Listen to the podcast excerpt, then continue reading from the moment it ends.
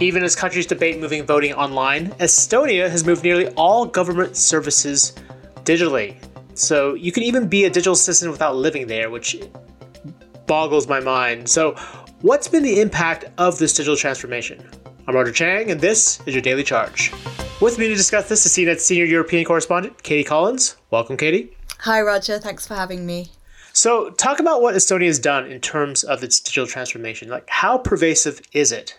Yeah, I mean, I'd say it's pretty all encompassing, to be honest. Um, you know, this is a really tiny country in Eastern Europe, the former Soviet bloc.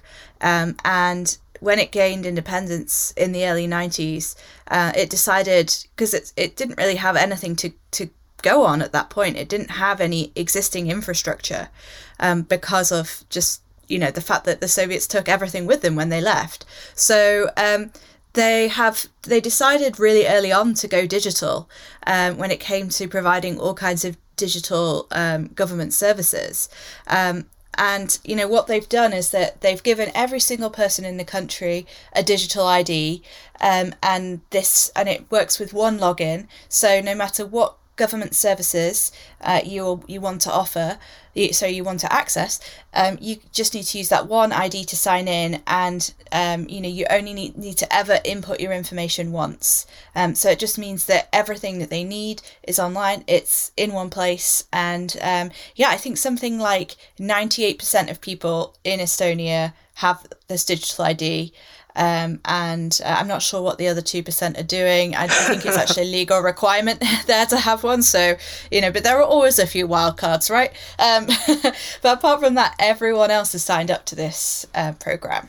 Yeah, your, and your story talks about an Estonian, it actually leads with uh, a story of an Estonian journalist who casted his vote on his laptop miles away from any polling station. I mean, that that for me is like it's even hard to wrap my mind around, especially given like the debates we have here about you know online voting, voting machines in general. Like this person's just doing it from his laptop.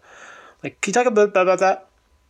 Yeah, I mean, I here in the UK, you know, it's a similar thing. There is no other way to vote other than you know going to a polling station. Usually, given our weather here, usually lining up in the rain, um, for sometimes for a really really long time on polling day, and you know that's pretty much the only way to vote unless um, for some reason you have a postal vote or um, you know that but there are no digital digital options. We like many countries are, are still discussing whether this is even a good idea but in fact um, estonia has been doing it for a really long time now. They've been doing it since 2005 um, and I think over that time, you know, they have, um, I think it started with a smaller number of citizens. You know, they tested it out uh, and it worked really well.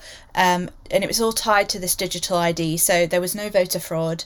Um, and then they decided that they would gradually, you know, open it out to more and more and more people and now around 50% of the country takes this option. Um, because you can still go and vote at a polling station if you want um, but you know the the way that it works is um, I think up, you know, up until the poll, up until polling day, until the polls close, you can cast your vote online, and even if you change your mind afterwards, you can vote again, and that vote will cancel out your original vote. And then even if on the day you decide, oh, I want to vote again, and you want to go to a polling station, that because it's all tied to an ID, um, that vote that you cast at the polling station will also override all of the digital votes that you've done before. So you actually also have the option to change your mind, which you know is something that um, I'm not used to. But you know, they've they've rolled this out, and you know, they haven't had any issues with voter fraud, um, and it seems to have a really high level of um, trust across Estonia, and it seems to be working really well for them, which is interesting given that we're still debating whether it's a good idea. Yeah, yeah, and, and beyond voting, like given sort of the the breadth of services that are online that you access via this digital ID. Uh, talk a little bit about some of the benefits that both the government and you know, its citizens have seen from this transformation. Mm, yeah, so uh, yeah, this is a, definitely a thing that benefits Estonia, you know, as a country, and also benefits the individual. So, you know, from the perspective of a citizen um, or a resident of Estonia using these services, it just means that you can save an immense amount of time and, um, you know, standing and queuing up and going to speak to people in person when dealing with all of the life admin that you had to do. I mean several people who uh, who i spoke to for this story told me that in their entire lifetimes they'd spent less than 15 minutes filing their taxes. Um, Consider, so, considering we're dealing with our, our tax deadlines coming up uh, in about a week or so, and I know a lot of people, including myself, are rushing to get this stuff done, and it it burns a lot of time. 15 minutes is just enough time to print out the paper, basically, to get started on the process, so that that that number you just quoted for like lifetime spent on this is just yeah, that is, yeah. wild. Yeah, absolutely. Um, and it also means for um, for the government itself, you know, it means that um, you know, I imagine that internally the bureaucracy moves a lot more smoothly, but it also saves the country a massive amount of money because, you know, like I said, this is a small country. So the amount that they are collecting in taxes, um, you know, is going to also be proportionally smaller, but it saves the country about 2% of GDP each year, they have estimated. Um, and with that, to percent they can afford to have an army which you know it allows them they as uh, as several of the people i spoke to pointed out they're right on the border with russia. Uh, they're a member of nato. So you know they need to have even though they're a really small country they need to have an army and you know it, it allows them to do that with the money that they save. So yeah really really uh, benefits everyone across the board it seems now, if you if you bring up this idea of moving, you know, more information, this idea of a digital ID and having that access to services elsewhere, particularly here in the U.S., you know, there's a, a immediate sense of distrust or criticism. I'm curious how Estonia dealt with that, at least early on, when you know if they're announcing that everything's going digital. Was there kind of a little bit of skepticism, like is that is that safe? Because I mean, I know if this was an idea that was floated to my parents, they would probably be against it because they they'd worry about it. Yeah, I mean, I think that. Um, the the fact that this has been slowly slowly building up from the early 90s um, is probably has a lot to do with it because you know I think that that level of distrust and the you know the the skepticism we have a bit about tech these days comes from our experiences perhaps over the last 10 years or so. But you know it's uh, and it's grown over the last 10 years i think a lot. Um, whereas this has been around for so long and you know they've built up the ser- the services really slowly. So they you know they start with some uh, simple government services and then you know add more and add more. So they didn't go straight into gov- to offering online voting for example. Um, they, they they took their time to to show how it worked with an essential with essential services that really made a difference to people's lives showed them the benefit of that and then slowly built it up from there. Um, and I was I was actually I found it remarkable when I was speaking to uh, citizens and residents of Estonia you know they it just didn't even occur to them that there would be an issue with this. Um, and i think it also really helps that the whole system is built it's it built in a decentralized way. So there isn't a centralized um, you know data storage facility that can be hacked into and all of their information can be um, picked off that way. It's it's built in a decentralized way using blockchain, which means that it's much more secure. Uh, there's accountability. You can see who's accessing data.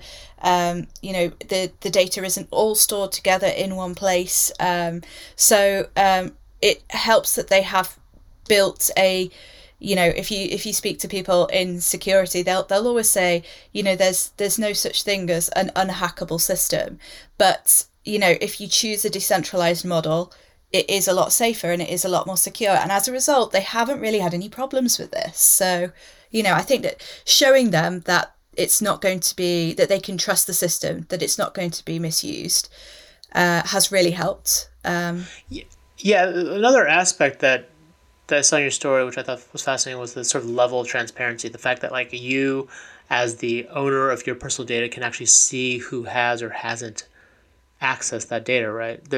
Talk a little bit about that. Yeah, so um, if you kind of log on to the central government po- portal, you're presented with a kind of like a bank statement um, that shows you every time a you know a government agency or an individual person or anything like that has requested to look at any of your data, um, and if you see anything that you don't recognise there or anything um, that you think might be a problem or a breach or whatever, you can query it um, and and ask what was this for, what was it used for. Um, and you know the the journalist I spoke to, who you, you mentioned before, he was saying he he noticed that um, you know the uh, the the kind of like the driving agency um, over there he had um, uh, had been looking at his data every single day for a while, but he'd been trying to register for a driving test. And um, he like he basically every time he logged on it had pulled some of his data and that was but he'd queried it and found that out. So it was easy for him to do that uh, the other intriguing aspect of this digital transformation is the idea that you can actually apply for a digital citizenship even if you don't live in estonia. So how does that work?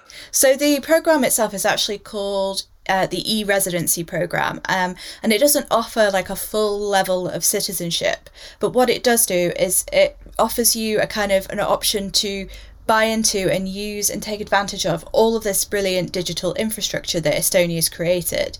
So, um, effectively, I think what Estonia did was they were like, well, we have these amazing systems, and anytime we deal with any anyone from outside Estonia, it's a real pain. You know, like we have people who we work with who, you know, especially across the EU and outside the EU, who um, who don't who have to basically do everything twice. You know you have to do have to do it on paper and then you have to do it again digitally.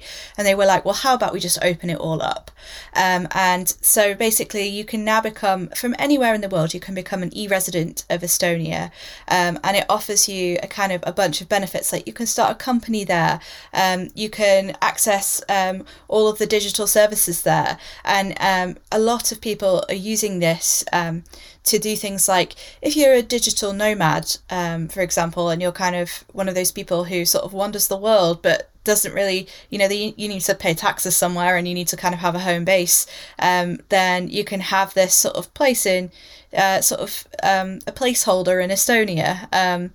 And uh, lots of people are using it to start businesses um, that can operate within the EU. It buys you access to the EU single market, which is effectively allows you to do business with all the other European com- uh, countries.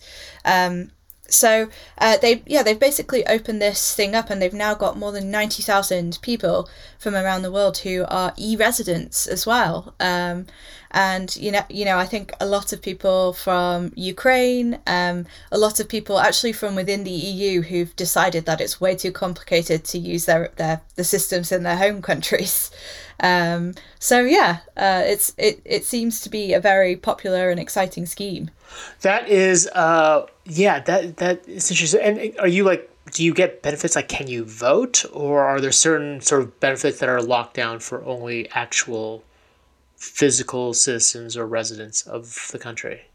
Yeah, so things like voting, um, you can only do if you um, are a an actual citizen. Um, it doesn't give you voting rights. Um, you know, I do think that there are people, some people who have started business businesses businesses in Estonia virtually and have moved there as a result. Um, but it's not you can't automatically just kind of up and physically move there. You sort of have to apply in other ways as well. But um, uh, I think that you know, as as soon as you kind of move to the country, you can start having more and more of those benefits too. Like I, I know that there's been a really big influx of refugees recently, for example, um, and when refugees um, have arrived in the country, they've had about twenty six thousand refugees, which, given that their their population is only one point three million, that's a that's a huge amount proportionally. Um, and as soon as a refugee arrives in a country, for example, they're given a digital ID, and from there they can just access all of the digital, you know, the government services they need, um, and you know, find out about benefits and that kind of thing. And um, so, yeah, they it it operates on sort of different levels depending on you know where you are physically, but they are increasingly trying to um, make it so that it's interoperable with other systems abroad, and they they want, for example, Estonian um, you know, if you're if you're a citizen or resident of Estonia, to be able to go and pick up your prescription at a pharmacy elsewhere if you're out of the country, because it's all tied into your digital ID and your you know your regular prescriptions and stuff. So yeah, that yeah, that's fascinating. Do you see other countries sort of adapting some of this stuff, or or working with Estonia to make sure that digital ID is applicable elsewhere? Mm, well, so the so Estonia built its system basically. Um, it built a kind of backbone to this digital identification system called X-Road, and it borrowed bits from elsewhere when it was building it. It borrowed some technology from Finland, um, it borrowed uh, some legal framework stuff from Germany, and it built it open source.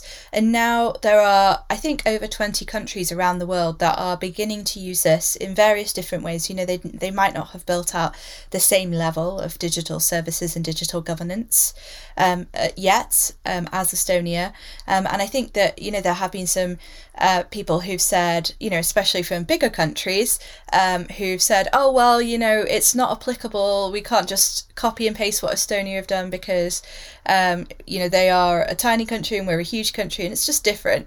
Um, and, you know, there is some truth to that, but um, at the same time, Estonia believes that what it's built is scalable, um, and I definitely think it's a really interesting case study uh, for what sh- you know what is possible and what what should be possible. You know, as a citizen, I would love to have this. Um, you know, so um, I definitely think that it's it's almost a bit of a challenge to other countries um, to say, well, you know, perhaps we should be offering, able to offer our citizens and uh, this level of service. Yep. Yeah, I, I know um, there, there likely be a lot of resistance here in the U.S. unless you go with that. If you lead with the sales pitch that it'll only take you, you'll spend 15 minutes for the rest of your life dealing with your taxes. I feel like you get a lot of people on board. But uh, short of that, yeah, there, that the, I, I, can imagine there are a lot of hurdles in place with that. But I would love to not have to log figure out 15 different logins for the various services that are provided here. So makes a lot of sense. Katie, thank you for your time. You can check out our story and the rest of our Citizen Now series on CNET.com. If you have any questions, ping me on Twitter at Roger W. Cheng. And if you like what you heard, please rate and subscribe to the podcast. It really helps us out. For the Daily Charge, I'm Roger Cheng. Thanks for listening.